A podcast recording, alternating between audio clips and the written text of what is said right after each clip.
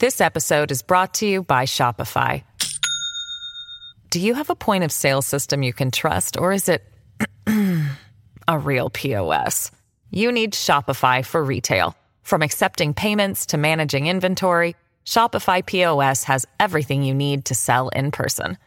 Go to shopify.com slash system, all lowercase, to take your retail business to the next level today. That's shopify.com slash system. M- Merkel Media.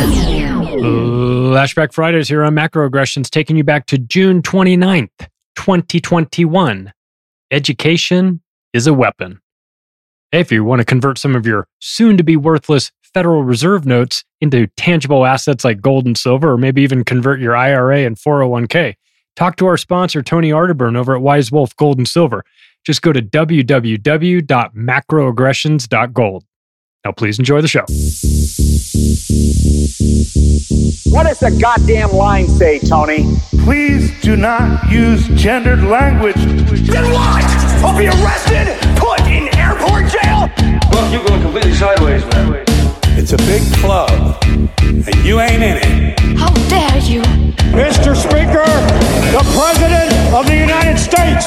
I'm Chris Hansen with Dateline NBC. Jack Marius Tack Theratrix. Hi, I'm Spartacus. Jackson, Sacramento, he, him. Steven Seagal. Sex offender guy. I'm Keith Morris. This is Muammar Gaddafi. I'm Rick James, bitch. bitch. Sorting through the lies. The hijacker's passport was found blocks from the World Trade Center crash site, if you can believe that. We cannot track $2.3 trillion in transactions. And uncovering the centuries long plan for world domination. Learning about Cuba, having some food. Let's talk about Chinese people. Have you ever been in a, in a Turkish prison? Ah, ah, ah, Swangles in Fort Lauderdale?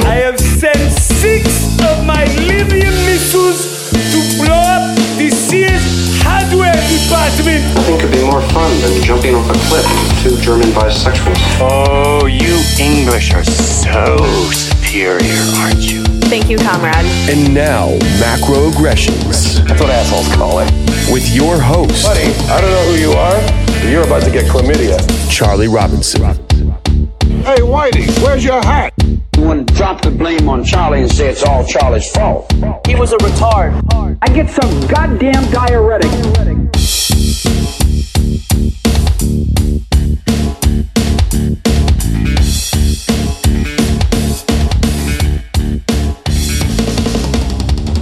Welcome to Macro Aggressions. I am your host, Charlie Robinson. How's everybody feeling out there? Living in this crazy, crazy world that we've got. Thank you all for tuning in and following the show, and I encourage you to rate the show.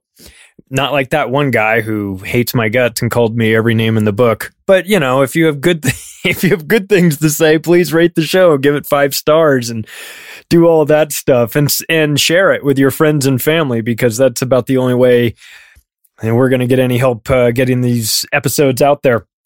Thank you in advance to my sponsor, C60 Purple Power has been amazing, and Ken Schwartz, uh, Ken the scientist over at C60, he calls his product the Swiss Army knife of antioxidants because it helps the body replace four critical antioxidants that decrease as we age. And so C60 is considered a universal antioxidant because it can perform the antioxidant action of these, uh, of these four critical uh, antioxidants. So it's uh, it's a great product. I've been taking it for several months now. Well, close to five months. I feel great.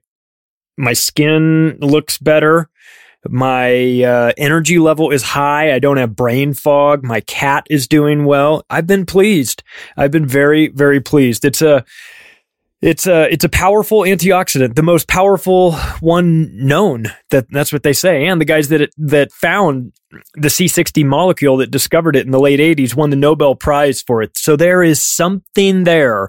There is definitely something to this. I feel like we get a lot of uh, you know, if you're into these sorts of shows, You're going to get access to information that is different from the mainstream. And you're going to have, you're going to hear about products like this that you're not going to hear on the, on the mainstream. So, uh, take a look at c60purplepower.com. Use the promo code macro to save yourself some money. Uh, but I encourage you to just, at first, just go to the site and, and read a little bit about it and see what you think, see if it's right for you. Uh, I've had great results with it. I can say that with 100% honesty. So, so please take a look, c60purplepower.com. Uh, if you like Cliff High, are you into his stuff? I know I am. He thinks that C60 Purple Power is the best stuff out there. He says Ken's making the best batch. That's what he says. So I tend to, um, I tend to listen to Cliff. He knows, uh, he knows a lot about a, a lot. So, uh, check it out. See if it's right for you. And also to our sponsors over at My Patriot Supply, thank you very much. You can go to preparewithmacroaggressions.com and take a look at what they have uh, available there. Four week emergency food supply. They also have a three month emergency food supply. I think we need to start thinking about these things. If you're not preparing with macroaggressions, then prepare on your own, man. Just do something. Buy some extra rice. Get some, some cans of canned green beans. Get, you know, think about it. Be proactive. Be proactive on all of this stuff. You don't want to be reactive. If you're reactive, you're stuck with all the sheeple people, you know, because they're going to be reacting and they're not going to be reacting well. I assure you.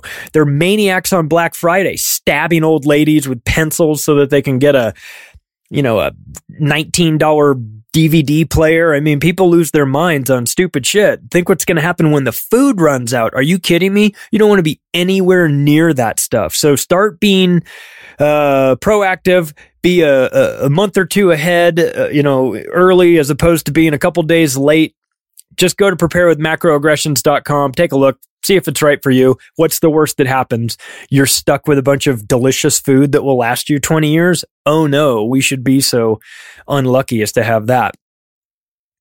And uh, it takes me into the topic for today.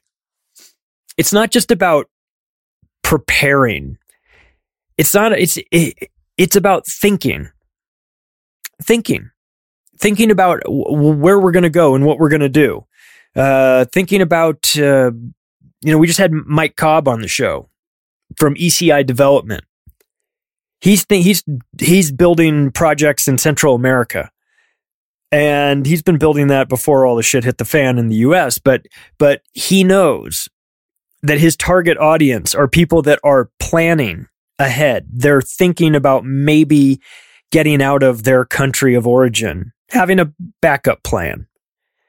People you know they want to get educated on uh, residency programs. What does this mean? You know can i be how does this work?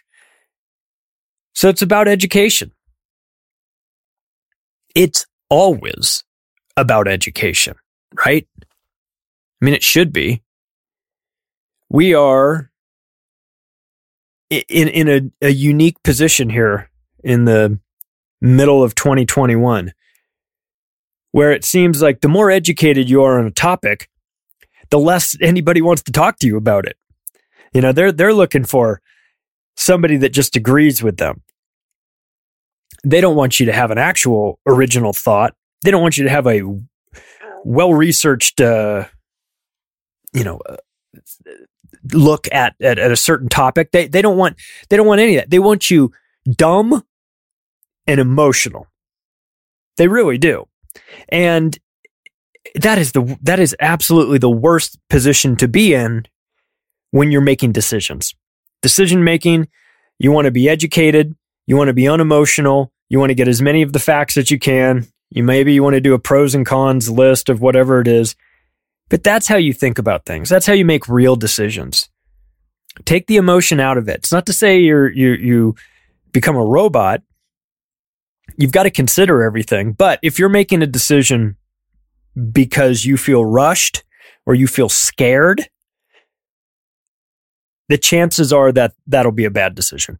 And part of this decision making process has to do with you you know how you're raised. Are you raised to learn how to think properly or are you raised to give the teacher the answer that she wants on the test? And uh, there's too many kids that are going through schools that are being taught what to think and not how to think. And that will come back to bite us for sure. Because the people in positions of power, they don't want you to know how to think. They just want you to do what you're told. It's as simple as that. And in the United States in particular, why would you why would you have any faith in the education system? The school system here is a disaster. You know, George Carlin said it during one of his stand-ups, you know, we, we started with Head Start program. That was like the in the Reagan era. Head Start and then it became No Child Left Behind. Something's amiss here. and uh, you know, I don't know that it's accidental. I don't know that this is a product of, uh, oh, it just sort of slipped through the cracks. I think it's intentional. I think they don't want you thinking properly. They don't, they, they, they want you to, to, to know how to work the machines, as Carlin says, but not realize how badly you're getting fucked. And the education system inside the United States, you could be as, um, enthusiastic as you'd like about what you think the education system how it's doing. But that doesn't matter because the cold hard statistics show that we are falling way behind in the world. I have got to read this headline. I've got to read well part of the article. And and and i want you to just understand that this is not from the Babylon Bee or the Onion. Back when the you remember the Onion when it used to actually be funny. It's not funny anymore. It's kind of stupid. But you know those those parody sites, those news sites that are supposed to be that are meant to be funny. Like Babylon Bee is hysterical. This is not from the Babylon Bee. This is a real headline. Are you ready for it?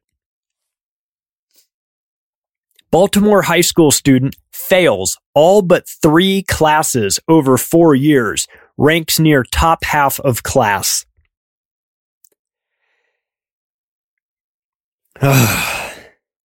this kid has a GPA of 0.13. Not 1.3, not that that would make it much better, but 0.13 won three. He got F's in all his classes except three. They don't go into detail about which three classes he didn't fail, though I was, uh, I was curious. But they told this kid after he got, you know, he's like 18 years old or whatever. They told him he's got to start all over in ninth grade again because he failed so much. His mother, his mother was completely caught in, off guard by this, t- totally in the dark. Her son failed 22 classes and was late or absent 272 days over his first three years of high school. Only one teacher requested a parent teacher conference, but the mother said that that didn't happen.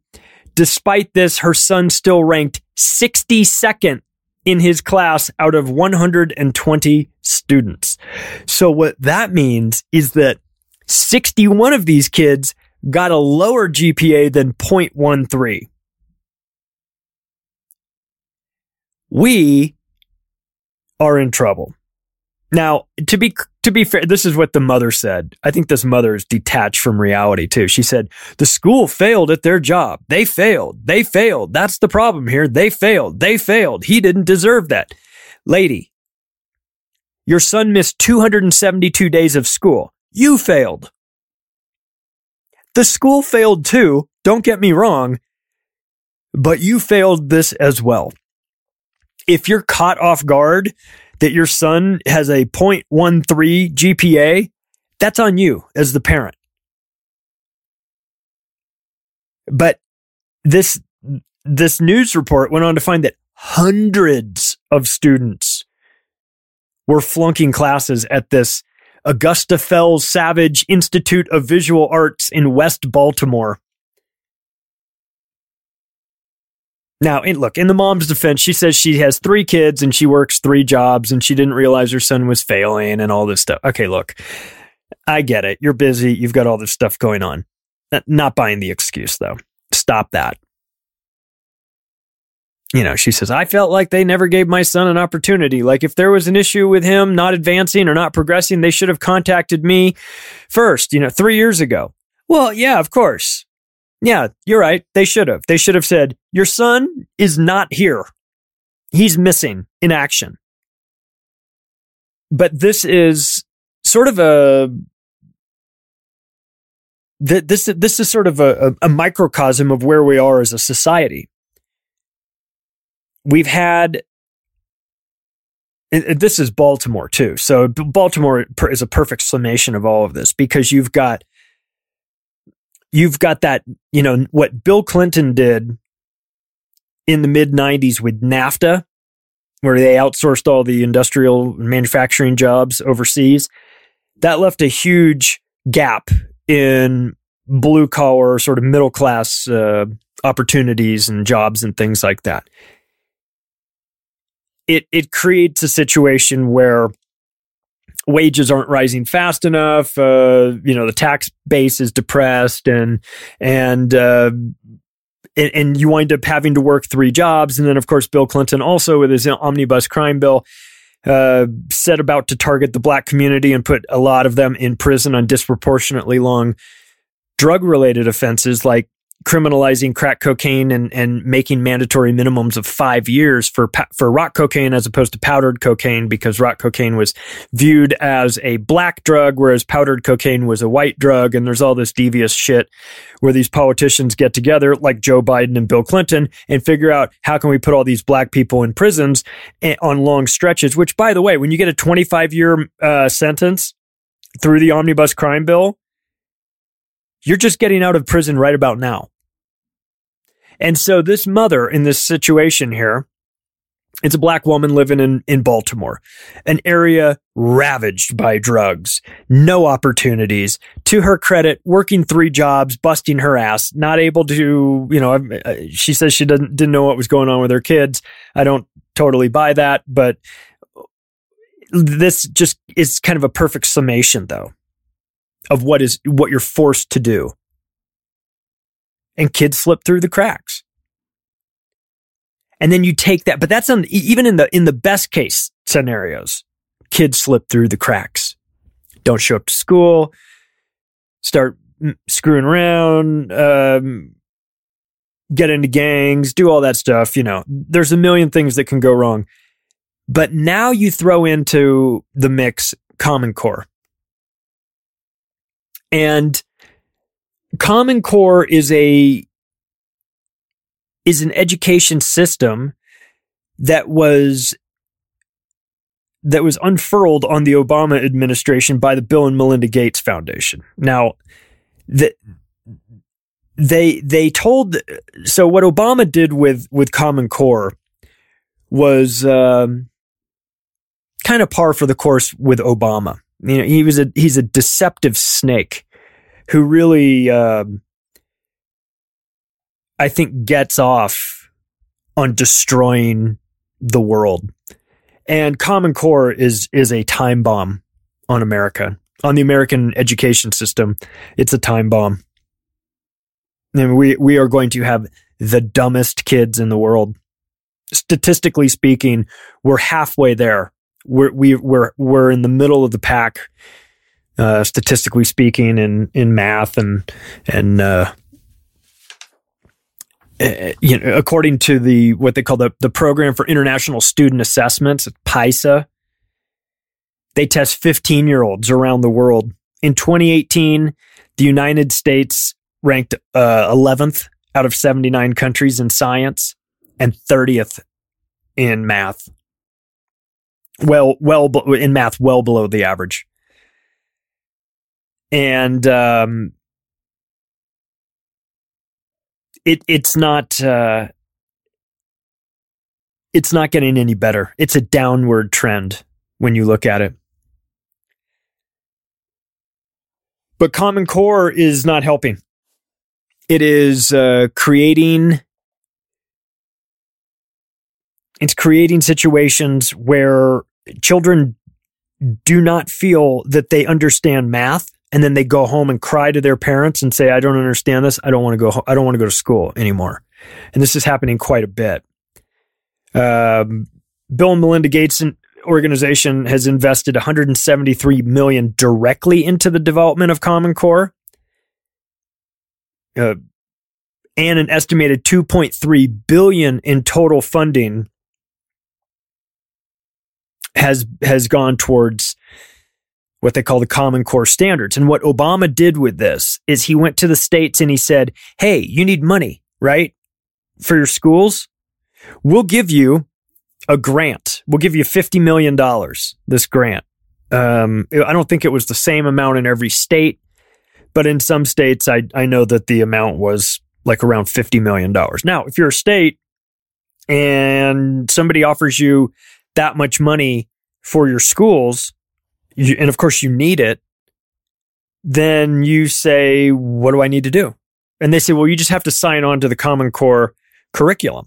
And they say, Great, what's the Common Core curriculum? And they said, Well, we're still working that out. Okay, well, when's it going to be worked out? Well, it's going to be worked out at some point in the future, but I need an answer from the state now. And the states were like, Well, we don't know what we're signing up for. You said you don't have the curriculum ready, so I'm not quite sure exactly why we need to sign on to this if you guys haven't even finished it yet. And Obama said, Do you want the money or not? And the state said, Yeah. He said, Well, then, then sign. So they did. And they got the money. And then they got Common Core. And what did they get? They got a flaming pile of horse shit, is what they got. But they can't give it back and they can't stomp it out. They tried to give it back. They said, oh, oh, now we see what this Common Core thing is all about. No, thank you. We'll pass. We're not interested. So what did Obama say? Give me the money back. Where's the money? Schools are like, well, I mean, we done spent the money, man. I mean, we had needs for the money. He said, well, then you're in. you either give me the money back or you take Common Core. And so they had to take Common Core. Joseph Stalin said something. I mean, maybe Barack Obama said it as well. Education is a weapon whose effects depend on who holds it in his hands and at whom it is aimed. Bill Gates has spent a fortune on Common Core. And I think now everybody knows who Bill Gates is. We, we've, we've known for a while. It's not a, not a, a, a massive secret to us, but to the normies out there that think, oh, he's just this guy who wears sweaters and he's Microsoft and he was the richest guy and, and, and he likes vaccines a lot. Yeah, yeah. And he's doing the Monsanto thing with GMO seeds, and he financed the seed vault, and he's buying up all the uh, all the farmland, and he wants to block out the sun, and you know that guy. And he wants you to eat fake meat and and bugs. Guess what else he wants to do? He wants to control what your kids think. He wants to control how they learn, what they learn. This this never ends well. The Carnegies and the Rockefellers did this with the compulsory schooling system in the 1800s. They created that not because they're good people. They're the worst people on the planet. They did it because they want to control the children and they know that if they get a couple generations of controlling the children, the children become adults and therefore they have now controlled the adults as well. They play a long game. It's an investment. It's planting a seed and then watering it with poison, a mind poison that is common core. They spent so much money on this, on this program, and yet the the guy in charge of the math component of it said, uh, I'm not interested in in being a part of this. They had uh, early on in the development of the program, they had a, a committee was created called uh, Common Core Validation Committee, and they had both uh, Dr. Uh, Sandra Stotsky and Dr. James Milgram early on, but both of these people later refused to endorse it. In fact, actually travel the country giving lectures warning parents and teachers too uh, about the Common Core program. Think about that just for a second. That two people that were intimately involved in the creation of the Common Core program have come to understand that the program is so horrible that they have decided to travel the country and warn on their own dime, by the way, and warn as many people as possible about this, this program. That's like a pissed off ex girlfriend. You know what I mean? Dr. James Milgram, Stanford University mathematician and pissed off girlfriend. He said, How can you have mathematics problems that don't have a single answer or correct answer? Any answer is correct? Well, of course, the answer is mathematically you can't. That's what he said. Dr. Milgram is the only member of the validation committee with a doctorate in mathematics. And he states that Common Core is two years behind math standards in the highest performing countries and that Common Core fails to prepare students for careers in science, technology, engineering, and math. You know, that's fascinating. What is Bill Gates into? He's into science, technology, engineering, and math. And yet the curriculum that he's developed doesn't help in any of those areas. Don't you find that interesting? I want to read you what Dr. James Milgram said. Here, here's there's two paragraphs. It's important. The core mathematics standards are written to reflect very low expectations. More exactly, the explicitly stated objective is to prepare students not to have to take remedial mathematics courses at a typical community college. They do not even cover all the topics that are required for admission to any of the state universities around the country, except possibly those in Arizona, since the minimal expectations at these schools are three years of mathematics, including at least two years of algebra and one of geometry. Currently, about 40% of entering college freshmen has to take remedial mathematics. For such students, there is less than a 2% chance they will ever successfully take a college calculus course. But calculus is required to major in essentially all of the most critical areas engineering, economics, medicine, computer science, the sciences, to name a few. That's Dr. James Milgram, Stanford University mathematician, doctorate in math, uh, in math. And he left. Actually, five of the 29 members of the Common Core Validation Committee refused to sign a report attesting to the standards. Uh, that, that, that the standards are research based, rigorous, and internationally benchmarked. The validation report was released with 24 signatures and included no mention of the five committee members that re- refused to sign it. Now, do you want to know why these people are having a problem uh, with, with Common Core and refusing to sign it? Well, let me read you something from the curriculum coordinator, a lady named Amanda August, who can best be described as the dumbest person that I've read about in quite some time. This is what she said. And I, I, I would encourage you to try to use the most rational part of your brain and think about this.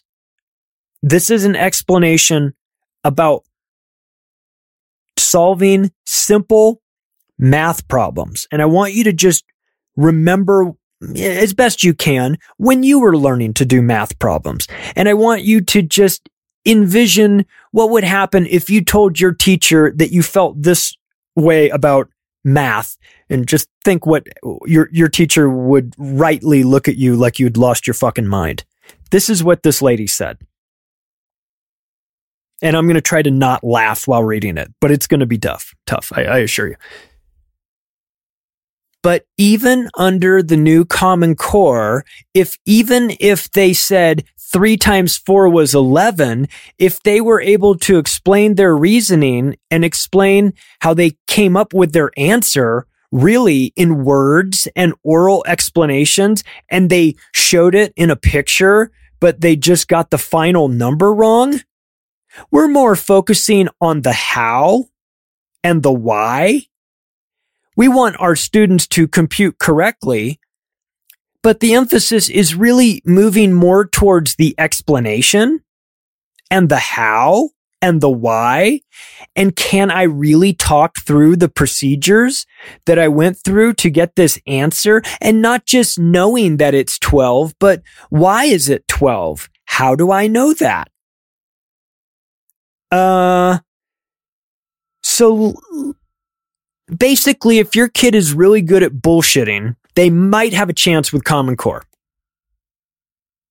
Because according to this lady, if you can explain to her why three times four equals 11, you'll get it right.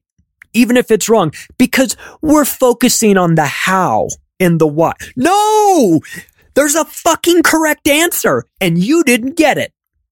You know that bridge you drive across to get to work every day? Do you know that the engineers that built that bridge didn't get partial credit for saying that three times four equals 11? They don't. They don't get partial credit. They get it marked wrong. You know why? Because it's wrong. The answer is incorrect. Not in Common Core. It's just a correct answer waiting to be discovered if you can bullshit good enough and you wonder why kids are coming home with their brains broken. Here's your participation trophy for three times four equals 11. Now, if you memorized it and don't show your work, you're only going to get partial credit. If you get it wrong and show your work as to how you got it wrong, which ought to be fascinating, by the way, you'll get partial credit too. So now you and, and the guy that got it right are equals. The person that doesn't know shit, but showed their work, how they, to, to explain how they don't know shit, is getting the same score as the kid that memorized the answer, that knew that three times four equals 12 and wrote 12. They're getting the same score.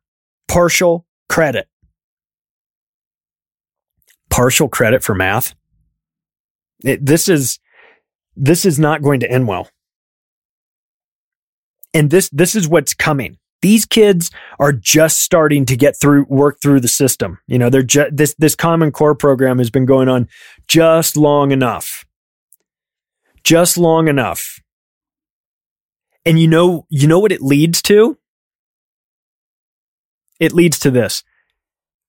This is recent a California court has ordered the University of California to suspend all use of SAT and ACT scores in their 2020 2021 college admissions, siding with students with disabilities unable to access the test during the coronavirus pandemic.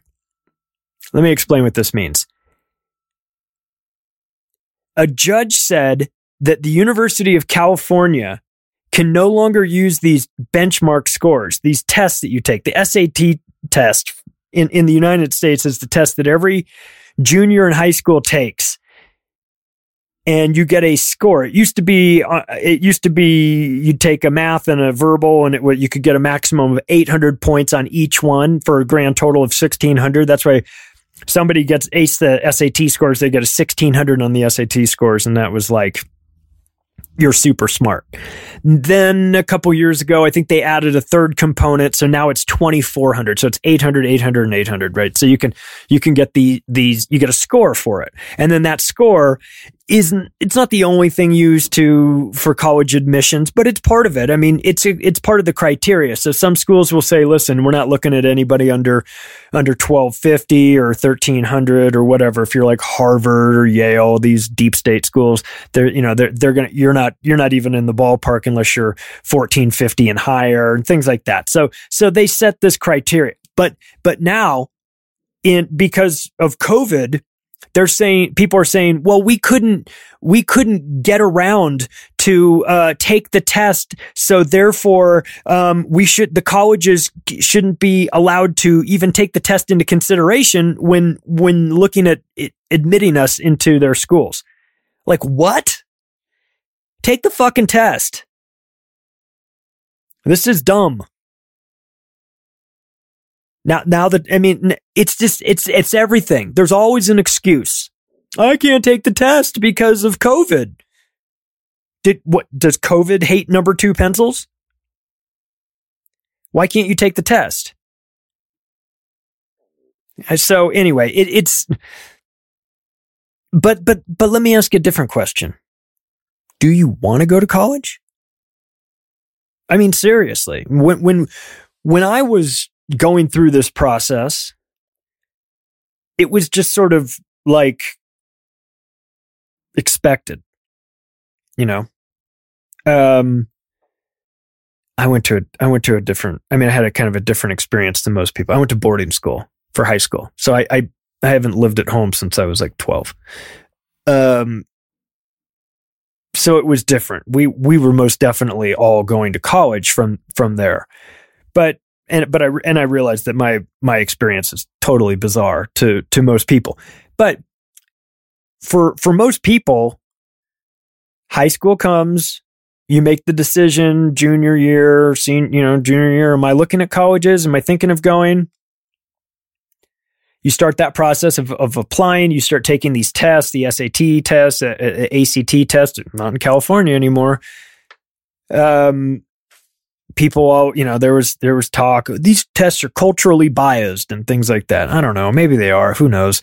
But but that was what you had to do right? You would you would take these you would take these tests because uh that's how you that's how they measured you. It was one barometer for measuring your level of commitment, your level of intelligence, or your understanding of how to problem solve. But you know, school's expensive. And, and, and you don't really get what you think you're going to get out of it. It is, uh, you don't get, you, you don't get a refund. You know, in the United States, it's, it, it it's different than I, I would think in Europe and places. So it, the colleges are priced differently depending on a, a, a couple of factors. There's private colleges, there's private universities, there's public colleges, there's public universities. You could be you could be living in a in one state and go to a, a state school, a school in your state, and because you currently live in that state, you pay a different price. You pay a lower price than somebody that lives in a different state and comes to your state to go to your school. So there's in-state tuition as opposed to out-of-state tuition and things like that. There's community colleges. You know, like Chris Rock said, you know, here's $10 going to get my learn on. You know, there's that. It's a disco with books, as he said. So those are super cheap. And Joe Biden comes out and says, I think everyone should be able to go to college. We're going to make college affordable to everyone Dude, community college is, is like 200 bucks. I mean, it's, it's pretty much affordable to most people in the United States. That's not what's holding people up. What's holding people up is, is actually finishing it. Cause if you go to like three years of community college and you don't get any sort of degree, well, then you might as well have been at, at doing anything else. You go for a job interview and the employer goes, so have you, you know, college degree? And go, well, I, I, I completed three years at community college. what does that tell the employer? Okay. First of all, you didn't finish if you, unless you got an associate's degree in which you, you can get after two years. People look at an associate's degree like they look at like a haircutting degree. You know, they go, who fucking cares about this? They don't see that as a, as a barometer of, of your level of determ of a dedication. You know, the way they see that with a four year four year uh, degree. It's it might not be fair, but it's it's the facts. Now, so m- trying to measure whether or not it, it is worth your time, money, and effort to get a college degree is is different for everybody. It really is. I went to USC, which is University of Southern California for college. That is a uh, private school that was super expensive. I was not one of those kids that was able to just write the, you know, whose family was able to write the check and just have this go. I had student loans and financial aid and grants and and all that stuff to in order to make it work. And I was struggling, you know. I struggled I struggled on on the financial part. But what's nice about that, and I can attest to this because I had it happen to me, is that, you know, sometimes those college degrees will open doors for you. And if you're trying to get a job in Southern California and you have a degree from the University of Southern California, in some cases it kicks the doors wide open for you. There's a lot of nepotism that happens because of that uh, I, I I was hired for a commercial real estate job because I was alive, breathing, and went to USC. It turned out to be the worst job I've ever had, but but I remember the guy that hired me went to was a USC graduate. And Once he found out, he's like, "Oh yeah, what's going on? Great, woo, cool." You know, the whole tone changed. So there are some times that, that there's value there. We watch this, obviously, you see in Wall Street, investment banks and things like that. You have an Ivy League diploma, you're going to get consideration. But is that fair? No, I mean, it's probably not fair, but is it reality? Yeah, it's reality. Definitely. So, but, but, but do you want to participate in this? Now, admittedly, when I went to school, I was there, I was at USC from, from 90 to 95. It was not a woke university. We did not have safe spaces. Fuck, there was nothing safe about USC at all, to be honest with you. the whole campus was not a safe space. You know, it's in South Central Los Angeles. I mean, you get cars stolen daily there. I mean, it, it, so so it's a different time. Do you want to go, or if you have kids, do you want to send your kids to some liberal arts college where they're going to come back and, and, tell you how their whiteness is uh, something that they should be ashamed of, and that they want to tear down all the statues, and that they think that you know everyone in the family should now be vegan because they read an article. Like, do you want to participate in that? Oh, and and and pay for it for years afterwards. You know, something something funny happened when when they were running Biden out there for president against Trump. Biden was saying, you know, we're we're going to talk about cutting student loan debt and re- waiving the student loan. Man, let me tell you something. If you voted for Joe Biden because you thought he was going to make your student loan debt magically disappear, you are a grade A sucker. Man, you don't know anything if you believe that. I'm sorry to break it to you, but you've been had. The guy that for 45 years took all his money from the credit card and financial services industry in Delaware, a state where there's no corporate tax, where they, where everyone incorporates in Delaware so that they can get involved and, and Eh, have, have a, a, a better tax situation where all the financial institutions have headquarters there. Shouldn't say all, many. And you think that guy, the senator from Delaware forever and ever, who took all his money from the credit card companies and who passed legislation to make it illegal to discharge student loan debt through bankruptcy? You think that guy's going to make your student loan debt disappear? What gave you that impression? Because he told you he would? Are you that stupid and naive that you would believe a political candidate running for president when they said they were going to do something I mean, you if you voted for Joe Biden thinking that your student debt was going to go away, I hope it doubles on you. It's never going away. Don't you understand who you're dealing with? The cost of college is astronomical these days. And what do you get in exchange for it? There are places that are hiring just about minimum wage employees that have master's degrees. You have to have a master's degree in the United States to teach to teach school. I'm almost positive. I'm almost positive. I know it helps. I'm almost positive it's a requirement. I should probably know this. But uh, why? If you're going to go dig yourself a $100,000 worth of debt to get a $30,000 a year job, you're bad at math. You haven't thought this through.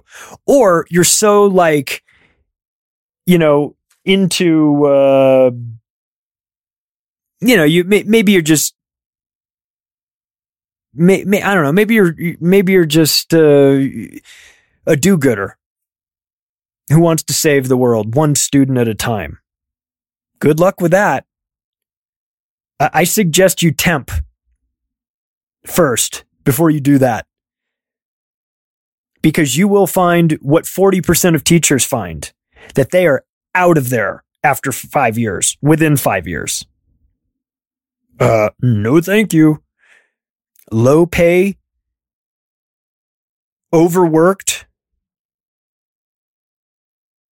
kids from with parents who don't give a shit about them.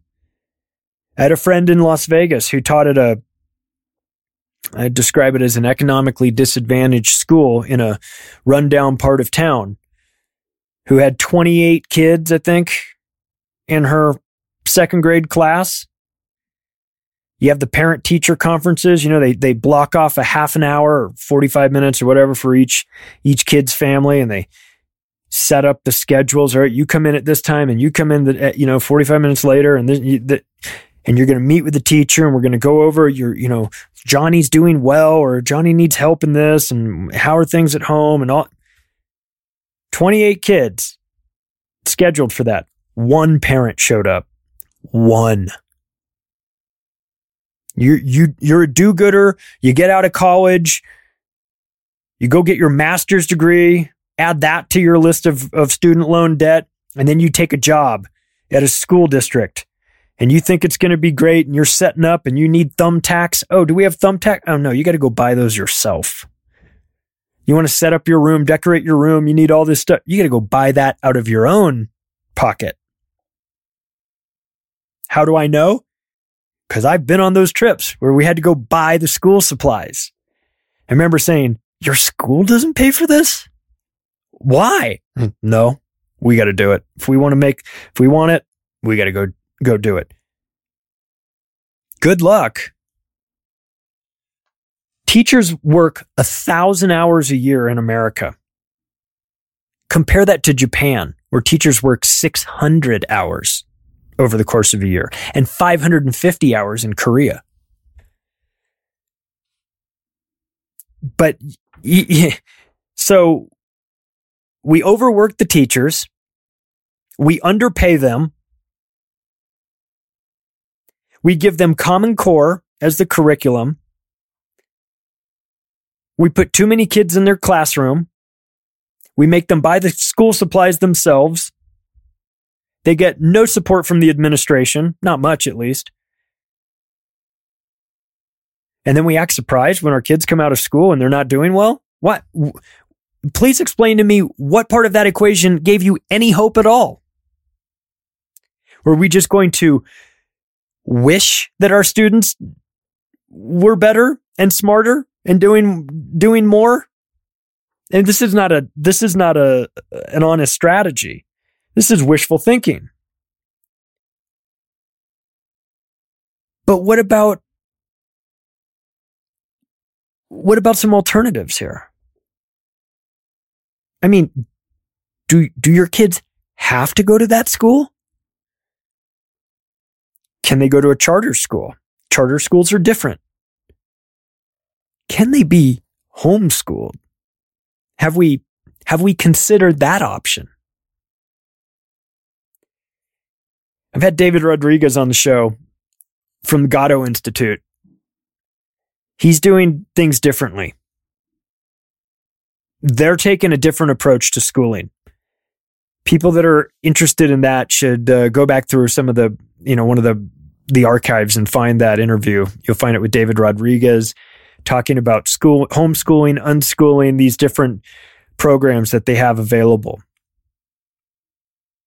It's a, it's homeschooling it has shot through the roof after COVID. I think everybody got a little taste of what that was like. I think some people said, I don't want to send my kids back to these um, indoctrination camps, these government schools. I think it's important for us to refer to them for, for as what they are. Not, not calling them public schools anymore. Call them government schools, state run schools. That sounds even worse. That's how you should refer to them. State run schools that don't have air conditioning.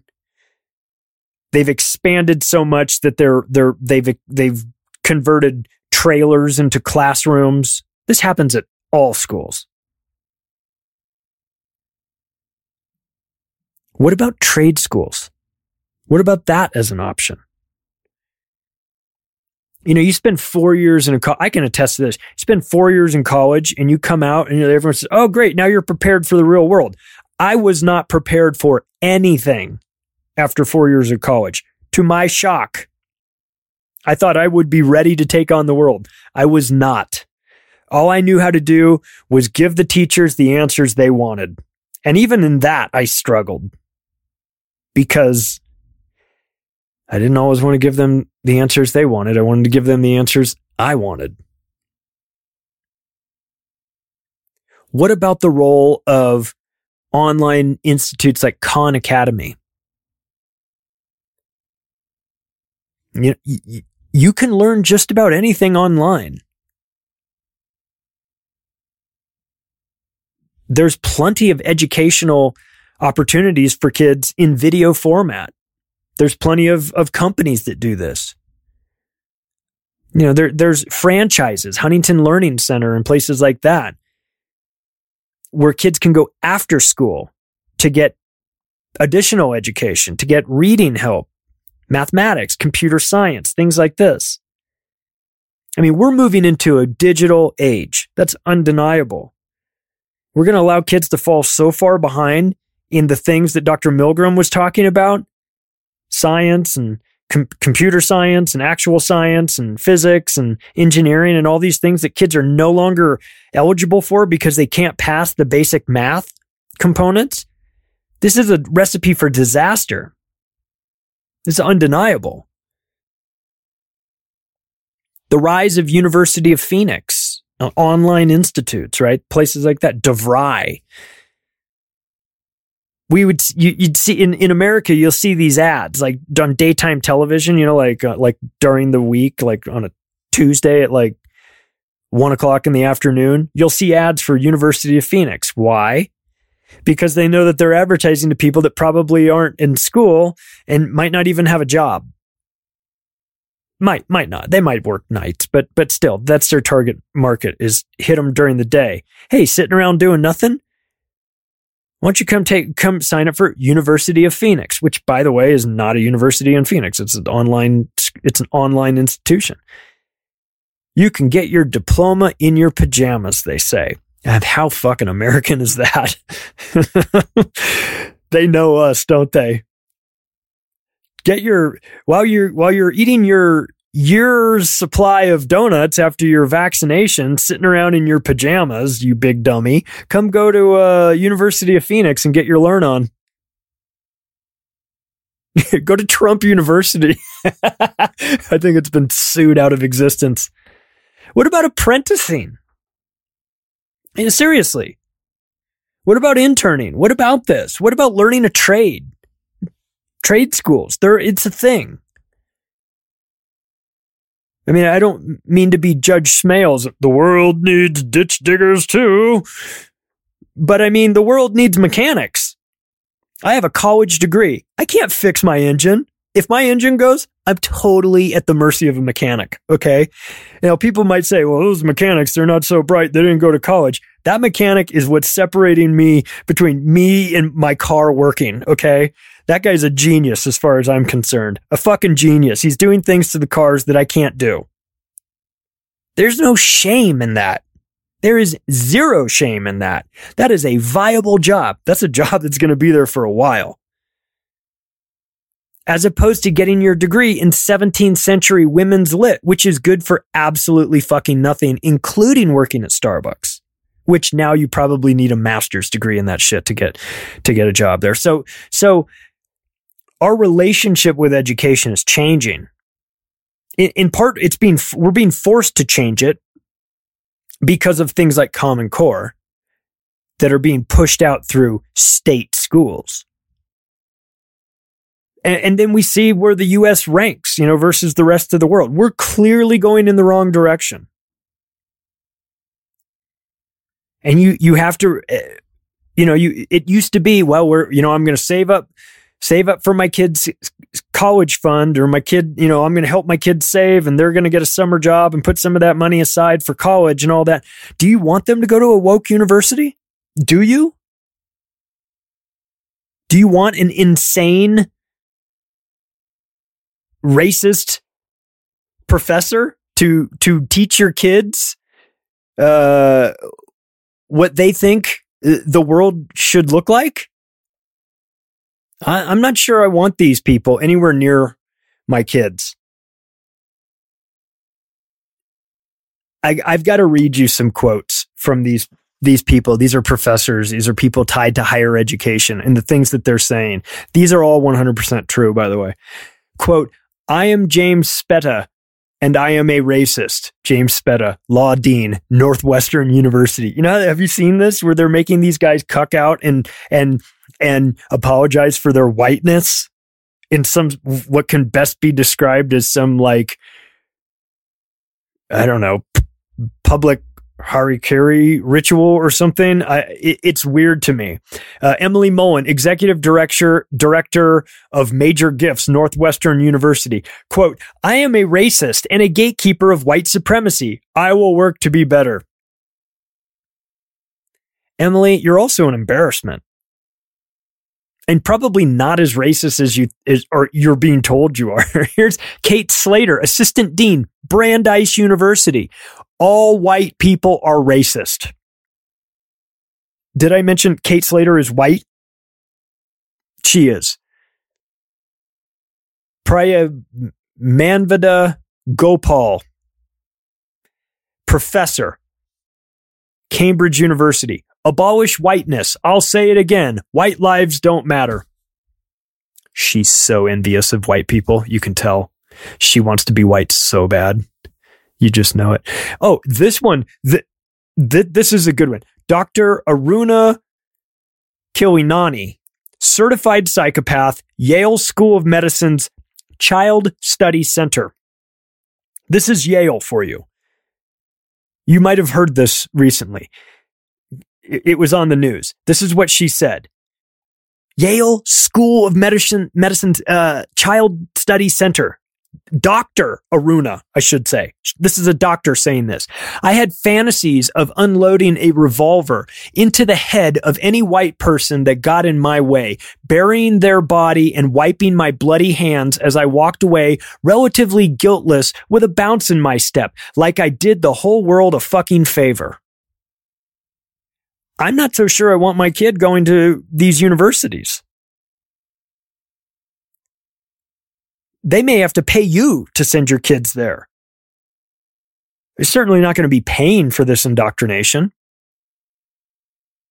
So college professors are being fired because a student saw a word in the textbook and the and, and that professor required the class to to to read the textbook and it made them feel all icky inside. So so so that teacher's got to get fired while others in positions of high power at universities are fantasizing about murdering white people and nothing happens to them. The university system inside the United States is a joke. It's the laughing stock of the rest of the world. So the woke universities are slitting their own throats with this behavior. And good, fine. I have no no pity for them. Not going to hold out any sort of hope that they turn things around. Let them. But they need your donations, of course, including Harvard and Yale, which are sitting on billions and billions of dollars in endowments. They always need a little bit of extra money. They're like a factory for the deep state, turning out programmed automatrons that will keep the power structure in place. Colleges and universities are becoming indoctrination centers. They're turning out a bunch of socialist weirdos that need safe spaces. They're completely unprepared for life in the real world. They want the real world to change to fit them instead of the other way around. If you're listening to this and you're outside of the United States, I'm curious to know what your I'm just curious to know what your relate what your take is on this. Like how is how are the school districts and s- school systems different in foreign in, in countries that aren't the United States? I mean, I'm obviously here in the US a bit US centric to this all. And I see the wheels coming off. I see that there's never been more student debt. What you get for your money is is diminished value. You've got the inmates running the asylum. You have talk of critical race theory being taught now and young, you know, to young kids, which is racist. You're either a, a, a victim or the oppressor. I mean, it's horseshit. But it's being taken seriously because now everybody's afraid to be called a racist. I'm not afraid to be called a racist. There's a couple people that have taken shots at me in the com in the in the rating section of the podcast and have called me racist and everything. I I don't care. I I literally don't care. This isn't race. It's not racist to say that critical race theory is stupid. It's being it's it's a, a, a careful analysis of it. It's stupid and racist. It's the most racist thing that's being taught right now. But if you say that in certain circles, then you're the racist for saying it. It's upside down world. And we wonder why kids come out all fucked up. Get your kids get your kids out of these government schools. You, it's going to turn them into uh, to something that you that you is unrecognizable to you. For all of us that are older, older, you know, like in that age range where we have kids of our own, the the school system that we see today is unrecognizable. There's almost no comparison to the way it was when we were kids. And that's not a good thing. You know, you're supposed to evolve, it's supposed to get better and, you know, things like I I don't feel that. I don't see that. I don't believe that at all. It's getting worse. The the only question I feel is is it by design? And when you take a good hard look at Common Core, the only answer that you can come up with is that it is absolutely positively planned to blow up in your face the way it is. And it's sad. Stalin knew it. Hitler knew it. Give me control of the textbooks. Give me control of the children and a generation. And I've got control of the country. And that's where we are. These kids that come through Common Core and go through the woke universities, they're going to be running things at some point, And that should terrify you. It certainly does for me. If you like this episode, please rate it. Give me five stars, please. And then if you want to call me a racist in the comment section, I don't give a shit. It's kind of funny. Oh, it's just so exhausting, don't you think? But I hope you enjoy the show. And please share it with your friends and family because that's the only way this information is going to really get out there. Thank you all. And I will talk to you all very soon.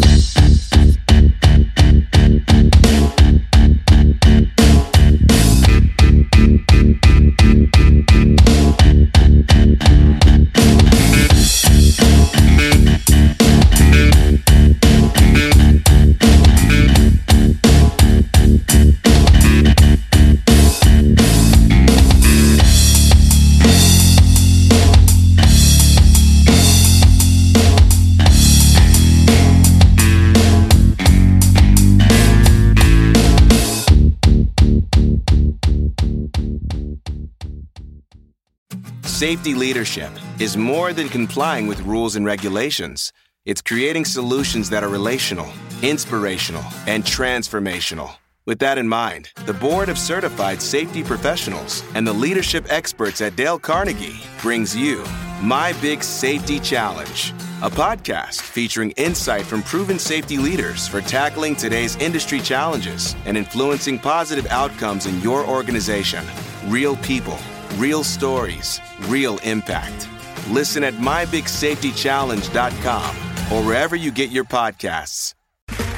Okay, round two. Name something that's not boring. A laundry? Ooh, a book club. Computer solitaire, huh? Ah, oh, sorry, we were looking for Chumba Casino.